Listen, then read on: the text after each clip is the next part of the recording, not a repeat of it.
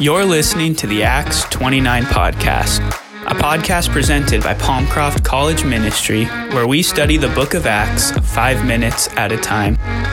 We believe God is still working, and we believe that the best hope for the church tomorrow is to study the first century today. We are so excited for you to join us as we study God's Word together. First, let me introduce myself.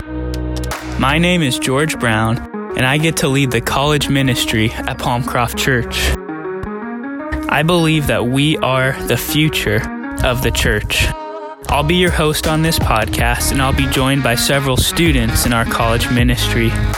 We'll be looking at the book of Acts five minutes at a time. We firmly believe that we are the future of the church. As we believe this, we are forced to ask ourselves questions like what did Jesus intend the church to be? What did the church look like at the beginning? Has it stayed on track? Are there pieces we're missing or we've added to? Or is it right on course? Join us as we ask these questions and more by studying Scripture, God's Word. We'll temporarily put aside our traditions, what we're used to, and our expectations, and look to Scripture alone to answer these questions. Nearly 2,000 years ago, the world changed as we knew it. God became man, came and dwelt among us, lived a perfect life, died, buried, and was resurrected. As the world changed, the story of the church began. And we believe that this story is a part of a greater story.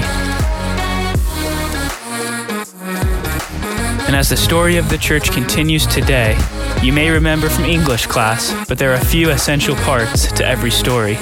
First, there's the setting. Next, there's the characters. There's also conflict, there's resolution, and there's plot. While the story of the church continues, the conflict, the resolution, and the plot all remain the same, sparked by the words of Jesus to go, therefore, make disciples of all nations, baptizing them in the name of the Father, the Son, and the Holy Spirit. While this remains the same, we believe that the characters of this story have changed. We are the characters in this story.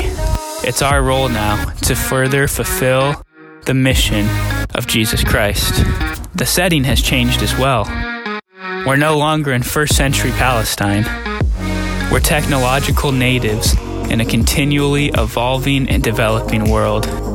And as we try to figure out how to best be the church to fulfill the Great Commission, we will go to Scripture alone to answer our questions. I hope you'll join us five minutes each day as I, George, your host, am joined by several students from our college ministry.